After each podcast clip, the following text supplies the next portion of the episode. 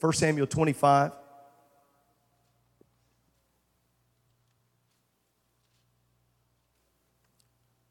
I'll just read a couple verses and let you be seated. Now, I will tell you, um, the Lord has this way that He kind of speaks to me in here during the week when I'm praying with nobody else around. He kind of talks to me about what He wants me to talk about. And, and I, I've been very honest with you. I, if, if I think, if, if I think, man, I don't know if that even makes sense, I'll call somebody. Uh, and you need people in your life that can tell you, no, that's, that's, that's not your best. How many know you need somebody besides your mom in your life? You, you, need, you need somebody who will tell you your clothes don't match. You need somebody. Husbands, I'm not trying to set you up for anything. Do I look good in this? Careful. That's not what I'm. Ladies, you need somebody else you can ask besides your husband because they feel like they have to tell you yes. But I called somebody, I said, I can't get away from this thought. I said, I feel like Sunday morning God wants to give some people deliverance from some baggage they've been carrying. Uh, I cannot get away from this text. And uh, so my friend said, said, Wow, I feel the Holy Ghost as you're telling me this. And it was as if the Lord said, I wasn't good enough when I told you. and uh, I trusted you all along, but I wanted to make sure that. So if you don't get it, I'm just going to forewarn you. If you don't get it, it might not be for you but it's for a bunch of people in this house that need to hear what I'm going to preach today, okay? Is that all right? 1 Samuel 25. I want to look here at uh, look at verse 9 and when David's and when David's young men when they came they they spake to Nabal according to all those words in the name of David and ceased. And Nabal answered David's servants and said, Who is David? And who is the son of Jesse? There be many servants nowadays that break away every man from his master. Should I, should I take my bread and my water and my flesh that I've killed for my shears and give it unto these men, I don't even know where they came from. David's young men, they turned, they went, and they came. They told him all those things. David told him in verse 13, then go ahead and get your sword. go ahead, get your sword. And every man girded on his sword. And there went up after David about four hundred men, 200 of them abode by the stuff. But one of the young men told Abigail, this is one of Nabal's young men, told Abigail, Nabal's wife, saying, Behold, David sent messengers out of the wilderness to salute our master, and he railed on them. Abigail, you need to know this. They were very good to us. We were never hurt. We didn't miss anything as, as long as we were there and we were in proximity with them, conversant with them, when, when, when, when we were in the fields day and night, they were there anytime we were keeping the sheep. Go down to verse 18. Abigail, she made haste. She took 200 loaves. She took bottles of wine. She got sheep ready, parched corn ready 100 clusters of raisin and 200 cakes of figs. She brought them, she laid them on the asses, and she said unto her servants, Go on before me, and I'll come after you. She keeps coming down. David had said, Surely in vain, verse 21, verse 22. And God so God do also uh, to the enemies of David if I leave all this that pertained to him. Verse 23, here it is. And when Abigail saw David, when Nabal's wife saw David, she hastened she got down off that donkey. She fell before him. She, she, she, she, she's at his feet and she said, Upon me, Lord, let it be this iniquity. I, I, I pray thee. And here, here's, here's, you need to understand this. Verse 25 Let my, not my Lord I pray thee, regard this man of Belial, even Nabal, for his name is, so he is. As his name is, so is he, Nabal. His name meant fool. Uh, David has mercy. I'm not. I'm, I'm going to talk to you about the text. I won't read anymore. I want to preach. I want to preach to somebody, and I'm telling you, I feel like the Lord has sent me to help some people in this room today. In spite of Abigail, that's what I want to preach to you. In spite of Abigail. Okay, I want you to pray. Lord, thank you for these great people that have taken the time to be in the house of the Lord. I pray you'd make my tongue as the pen of a ready writer. I want to be able to speak and preach. I want to be able to do some teaching here today, but certainly some preaching and ministering. But more than just inspiration, I want to edify the body. I want to speak as though I, I know what you have spoken to me. I want to be able to deliver it to the people. And I need you to help us here today. I'm asking that you would speak to our hearts and speak to our minds in the mighty name of Jesus Christ.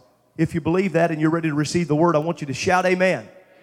Now, turn, you got to turn, mask and all, you got to turn, few people, give them the chicken elbow and tell them, I guess he's preaching in spite of Abigail.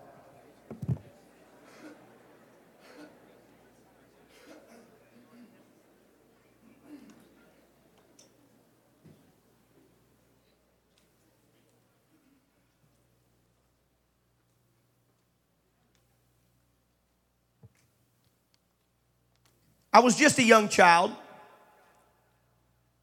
I was standing on our property. We lived on a farm in southern Illinois. We had a big red barn. We had zero animals except for two beagles. We had some chicken snakes, but they weren't ours.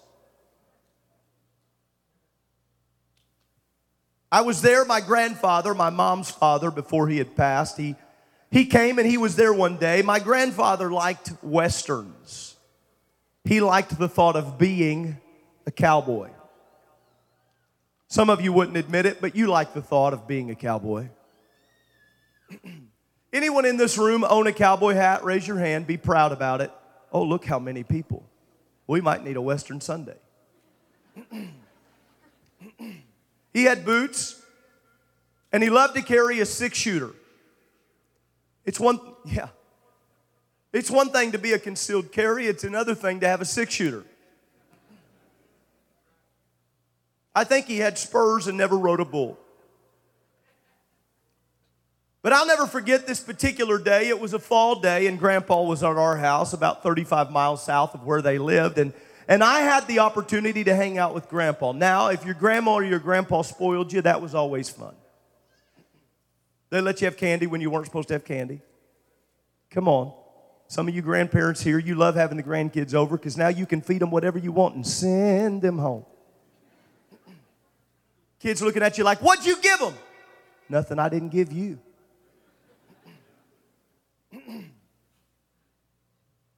I don't want to go too far down that road, but I. And he was there that day and he was in cowboy mode, and I wanted to be a cowboy since he was a cowboy. And I, I remember standing out in the field there by him, and there was a big oak tree, the kind of oak tree that had the deep bark on it where you could put stuff in the inside. And he had this six shooter, and he was pulling it out of his pocket and he was shooting stuff. And I didn't recognize then, but he was in a little bit of a show off mode, Brother Barkus, and so he, he pulled a penny out of his pocket. He fastened that penny in the bark of that tree. Now, nobody called the treasury on me or anything. He's passed anyway, but he, he was going to shoot that penny. And I remember being a kid, folding my arms and thinking, what? Now, he wasn't that far. It was a six shooter. He was probably only about maybe 10 steps, something like that. But that was still pretty amazing to me as a kid. And, and he had that penny. And sure enough, ladies and gentlemen, he powdered that penny, put a, a hole right through the edge of that penny. What did I do? I did what any kid in my position did. I want to shoot it. I want to shoot it. I want to shoot it. I want to shoot it. No, not. I want to shoot it. Can I shoot it? How about I shoot it? No, not right now. Mm, can I shoot it now? Can I shoot it now? You think I could shoot it now? Till finally I wore him out. yeah, like a kid in the checkout line needing candy. Why do they put the candy in the checkout line? My God, have mercy. And so I, I, I remember standing there, and finally he resolved to let me shoot the, the pistol, and I was holding. And now, some of you won't even understand what I did wrong, but some of you will. The only thing I had ever shot, I did grow up in southern Illinois, and so we had shot a shotgun or a long gun where you would hold it, you put the, the, the stock on your shoulder, and you hold out like this. This was just a little pistol, and I was a, a little guy, and so I could not hold it. It was heavy enough that I could not hold it. And I remember taking that gun and I took my left hand and I put it on the barrel like this. Oh, some of y'all know. Where were you when I needed you? And he said, he said, son, you can't hold it like that. And I said, I have to. Over and back and forth. Hold it. And so I took my hand. No, I have to. No, you can't.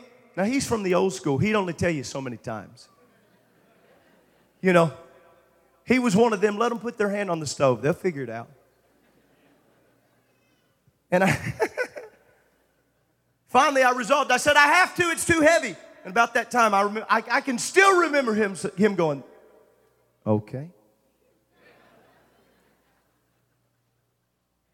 I now know to get very nervous when I hear someone say okay in the right way. Okay.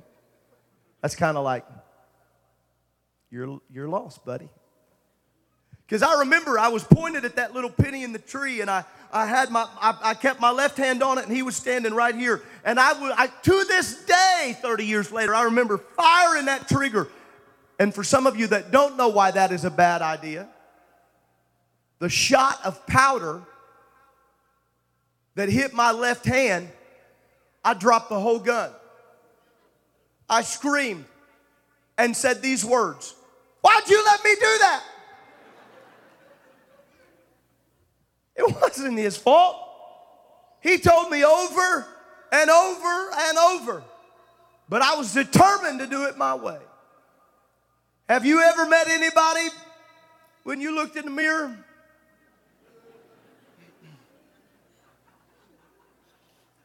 Determined to do it their way? You ever been so hard headed you couldn't get that you were hard headed through your hard head? Nabal was hard headed. The problem was somewhere along the way he got hard hearted. And he's married to a good woman. It's tough to see a good woman married to a bad guy. Uh huh. But it happens. It does happen. Now, we're in a place in the text here where David's got these renegade men, these 600 men, and they are fighters. I mean, David's men are bad to the bone. If I, I could have all kinds of fun walking through stories of what David's mighty men have done. At one point, not too long ago, a month or so ago, we preached about Shammah when he was defending the, the bean patch or the lentils that day, you might remember. And so, but David's got a host of mighty men. They were fighters. And they were camped out in a place where they were guarding without being requested. Now, no one was coming to them and, and asking them and filling out contracts. And how about when the Arabs come out? How about when the Ishmaelites come out of the out of the, the hills in the night to try to take our cattle? No one was coming with a contract, and David was signing it and saying, Okay, we'll let you keep 70 goats this month. No, no, no, no, no. They were just living there.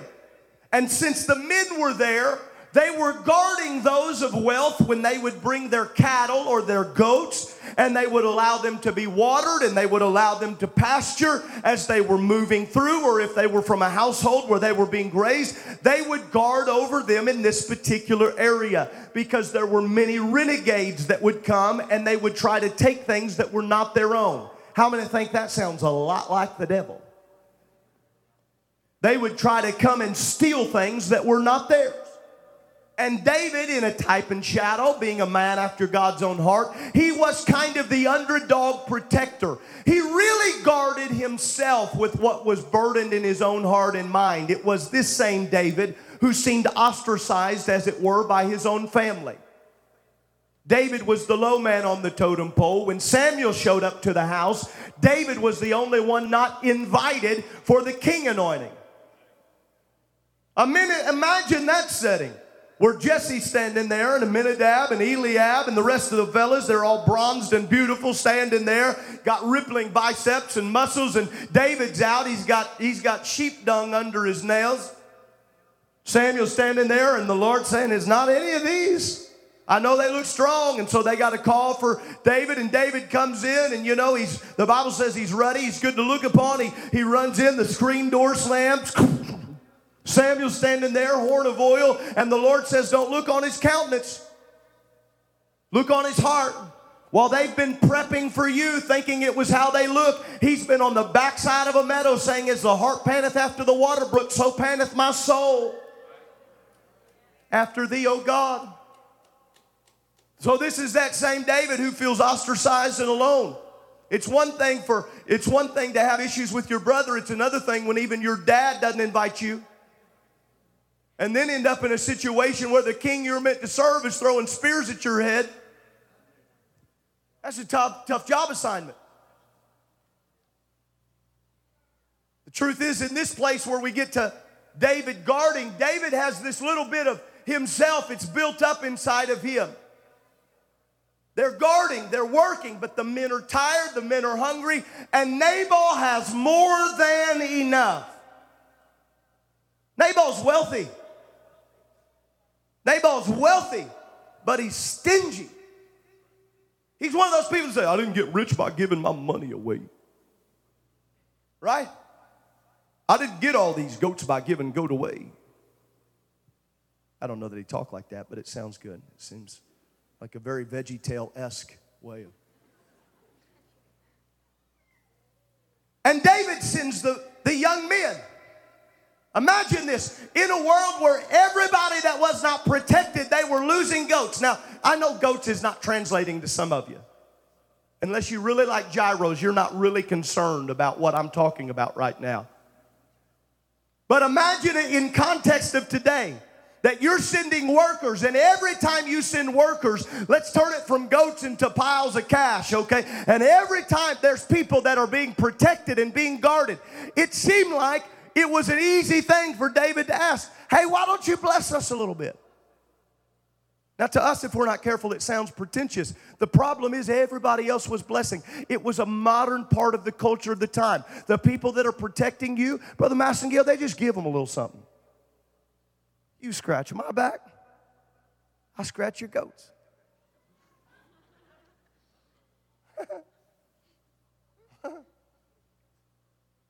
Nabal Woo, you got to imagine this. Arrogant, greedy, hard headed Nabal said, Who is David? Oh, oh no. Oh no, you didn't.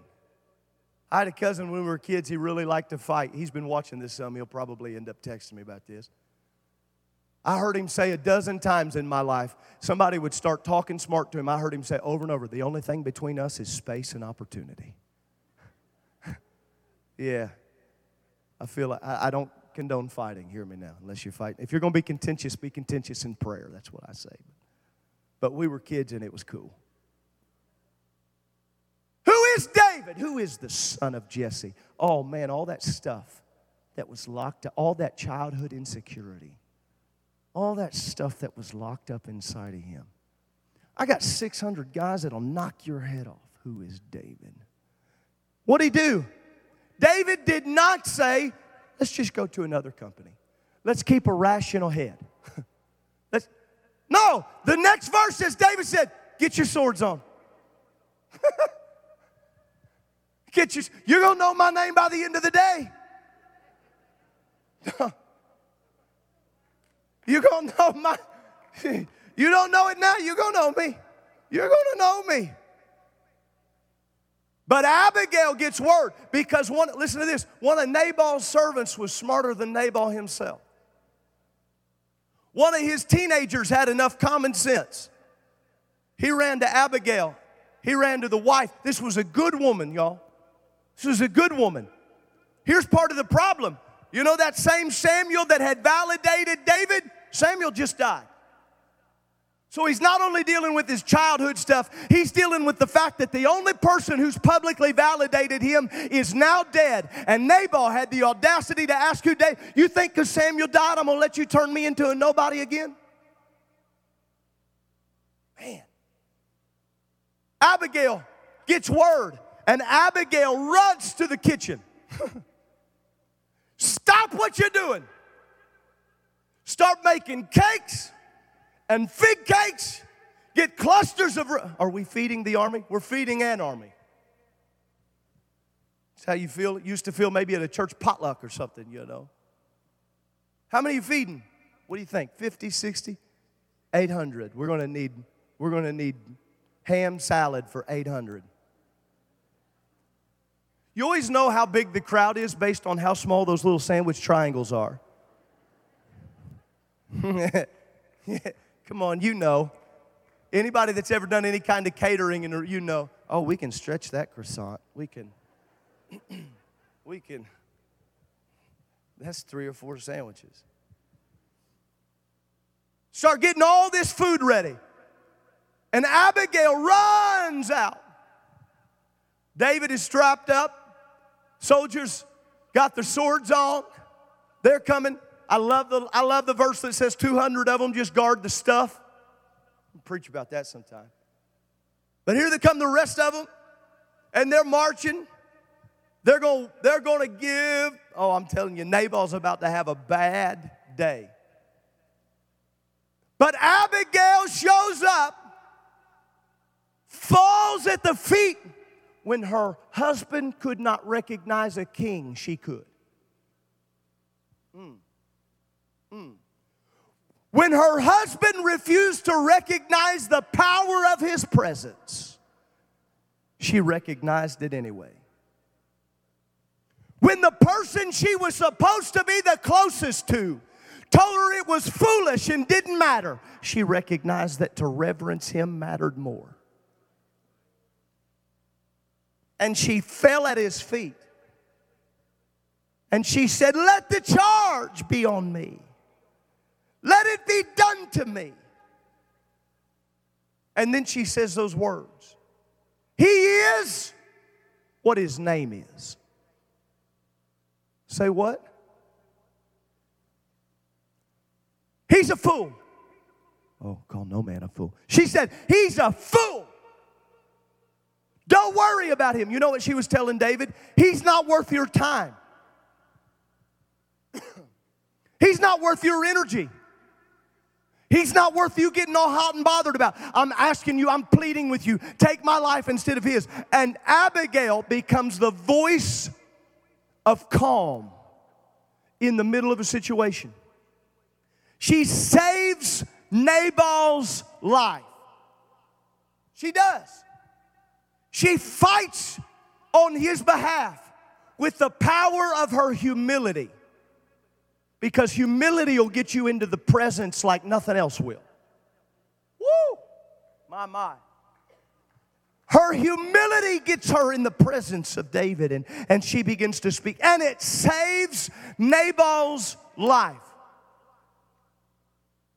And Nabal, being none the wiser, throws a party like he's a king.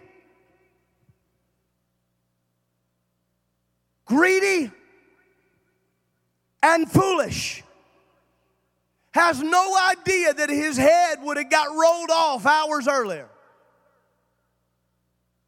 You ever see somebody and you're thinking, you, you, you don't even know how lucky you are. Oh, you know it. People that are so blessed and don't even recognize it. That's why I get really bothered when I, it's tough for me when I travel overseas and then I come home and I hear people complain about silly things.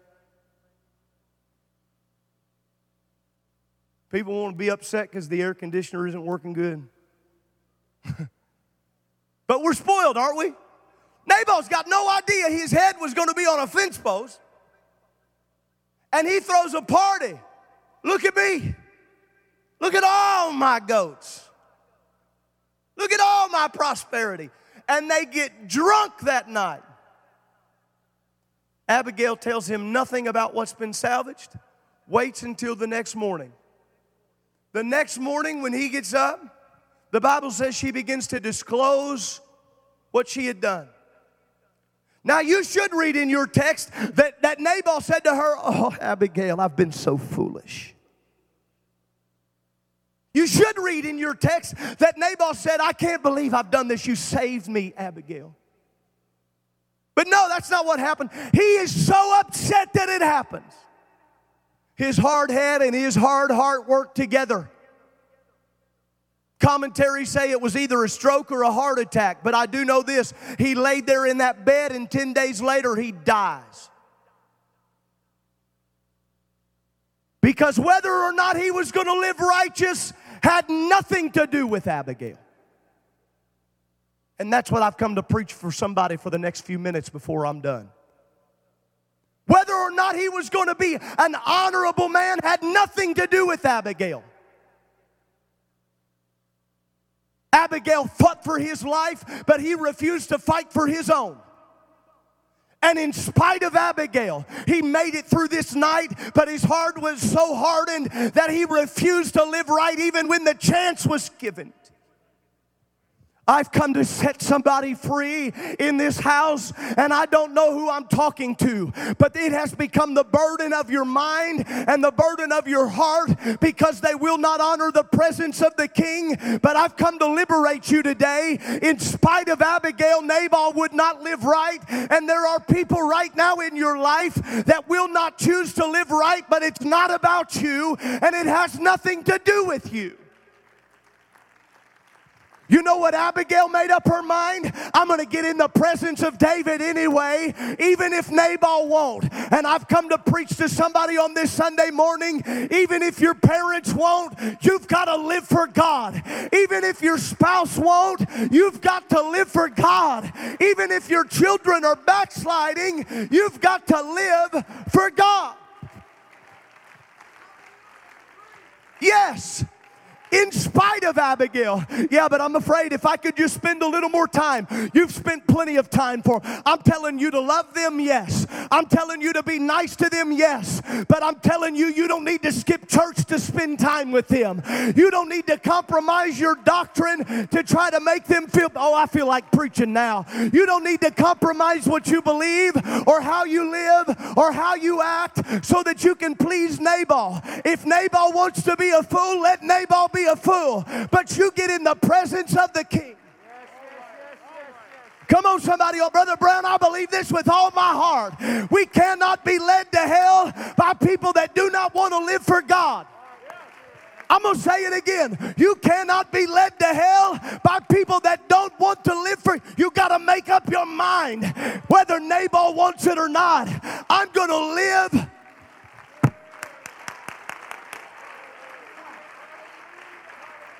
Come on, college students. There's a bunch of you here. Your siblings don't live for God, or one of your parents doesn't live for God, or your cousins. Well, I got plenty of family, Brother Gallion, that walked away from God, but Nabal's got to make his own mind up. As for me, as for. Come on, somebody say, I'm going to live for God.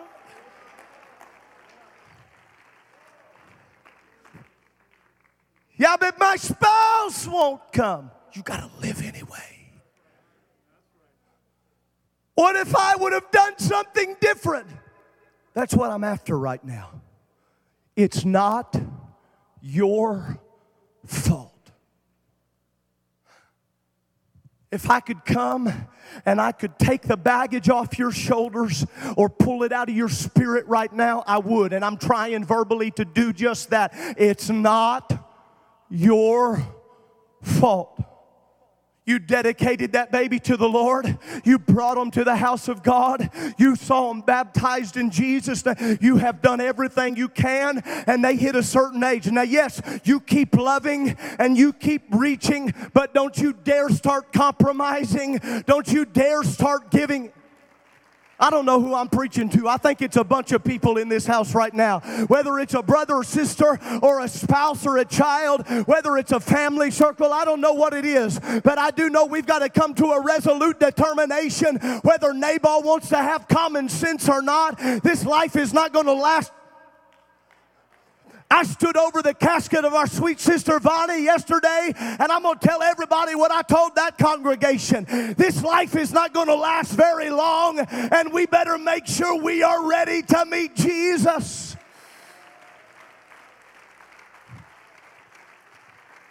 Throw your hands towards heaven all over the room right now. Come on, I want you to really pray. Yeah, my parents don't understand it. You got to live for God anyway. Yeah, but my spouse is giving me a hard time. You got to live for God anyway.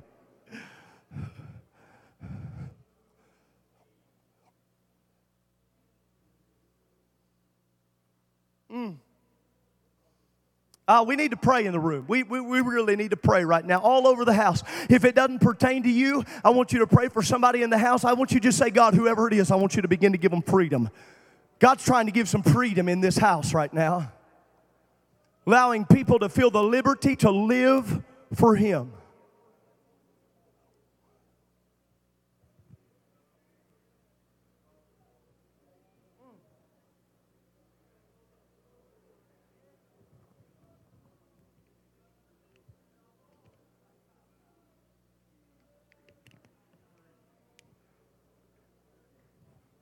Yeah, I feel a little, little break right there. Go ahead, pray. Little break right there. Come on, Nabal is foolish and he's trying to drag you down. He's trying to take your mind and take your spirit. Woo.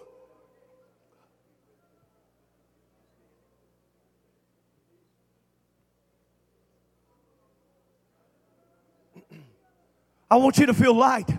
I want you to feel encouraged. I want you to feel strengthened. The Lord wants you to know you just love me and you just live for me. Let me ask a question across this room of hundreds that are gathered.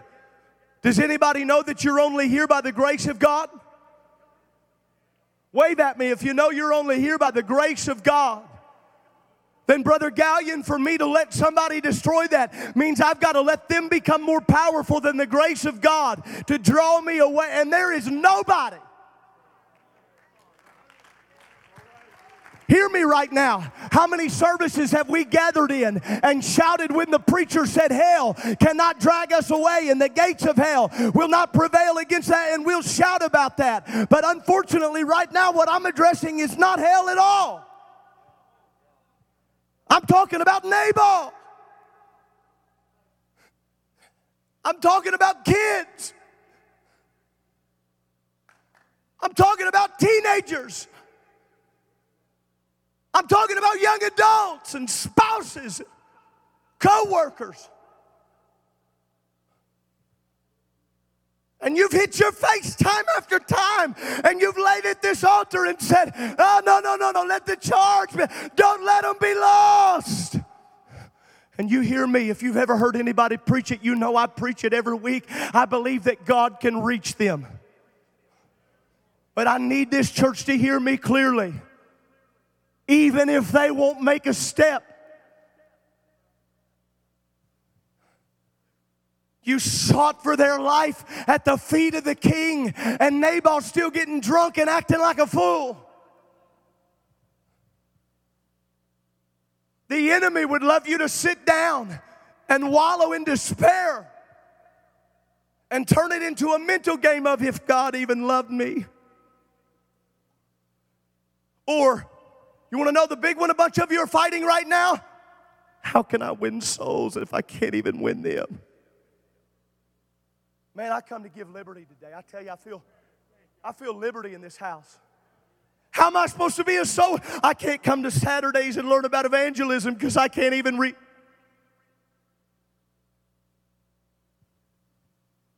Abigail did not just save Nabal.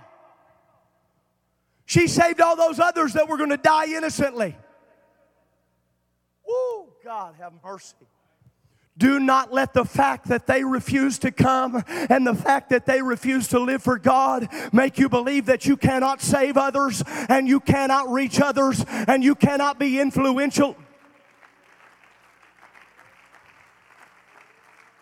I don't do this much, but I'm going to preach to the camera right now. And I'm going to tell anybody that might be watching and refusing to come. We got people that are wore out mentally and emotionally, and you know your call is to be back in the house of God anyway, and you know that He put a call on your life. And so I'm yelling at you like Nabal and saying, You better get things right, and you need to get in the house of God, and you need to get things cleared out because Abigail's been pleading on your behalf, but there's not much longer left. I don't know know if you believe it, but there's not much longer left. This world is about to wrap up, and we got to reach everybody that we can. If I can't save Nabal, I'm going to save his men. If I can't get Nabal, I'm going to get his servants. If I can't get Nabal, I'm going to get the sheep herders. If I can't get Nabal, I'm going to get the shearers. I'm going to reach everybody, everybody, everybody. Nabal better In spite of Abigail, I'm going to do what I want. But I'm here to preach in spite of Nabal. We're going to live for God. In spite of Nabal, we're going to live for God. Stand with me in the house of the Lord and begin to magnify his name. Come on, really magnify the name of the Lord. Just tell him that you love him, that you want to serve him, that you want to live for him. Ah. Yeah, yeah, yeah. Let prayer, come on, let prayer rise up out of this house.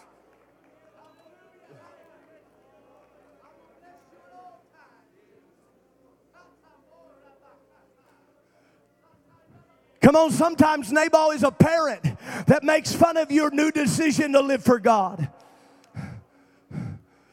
Sometimes Nabal is a spouse that's got rock and roll blaring when you walk in from church.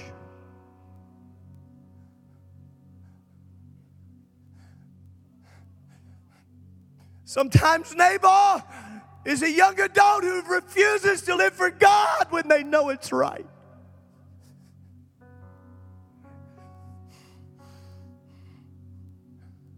If I've ever felt like I stood at this podium and reached.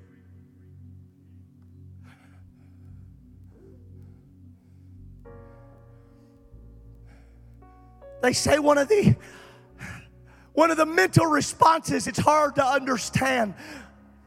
But time after time after time, drowning men have saved those who were trying to help them.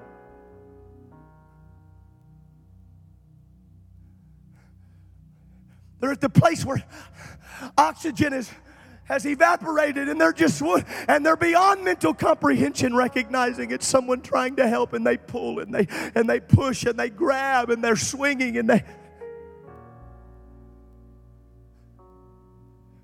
you got to reach but you cannot reach at the expense of your own soul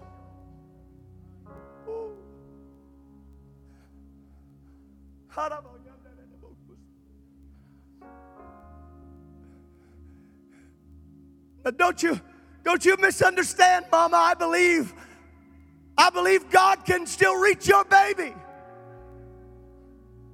You know how many prodigals we've seen come back to God? I believe I know.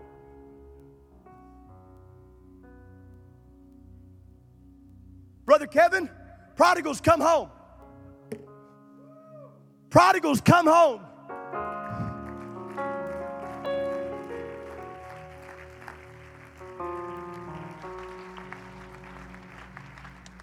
I don't want to embarrass my friend right here, but he is laid hour after hour after hour working in there. But he told me in the foyer the other day, he said, I can't miss a prayer because I know what it means to get to come home. And so I'm telling you, you keep reaching. But if Nabal won't live for God, I want that weight off your shoulders. If you'll get yoked with God, He'll help bear that burden. You're not carrying it on your own. Listen, ladies and gentlemen, you can't save them anyway.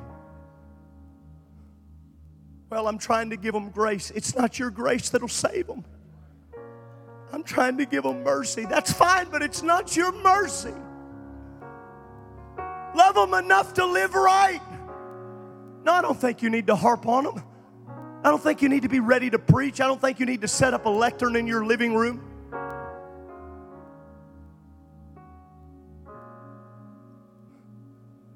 But let His mercy be on display through your life. Let His grace be on display in your life as you love them, but as you love Him more.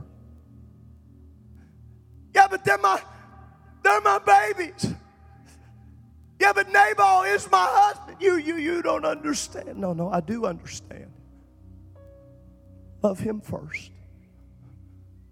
Love God first. Set the example. And if they'll live for him, it's a beautiful thing. But if they won't, know that you've done what you're called to do. Throw your hands towards heaven with me. If you'll receive this, I want you to begin to tell the Lord, God, I'm receiving this. I'm, I'm receiving this. Somebody feels like praying and weeping over a prodigal right now. That's okay. Go ahead and do that. Because some of you, what you need to do is you dedicate. Oh, I feel this right now. Some of you dedicated them as a child and you need to hand them back to God again right now. You need to hand them back to God right now. Yeah, but Pastor, I don't know where they're living. I don't know what they're doing. I don't know. I know it breaks your heart. And it breaks my heart too, but that weariness is going to destroy you if you don't give it to God. Oh, Pastor, you don't understand. It's been so overwhelming. He understands. That's why He sent me to preach this to you on a Sunday morning. Give it to God. Surrender it to God.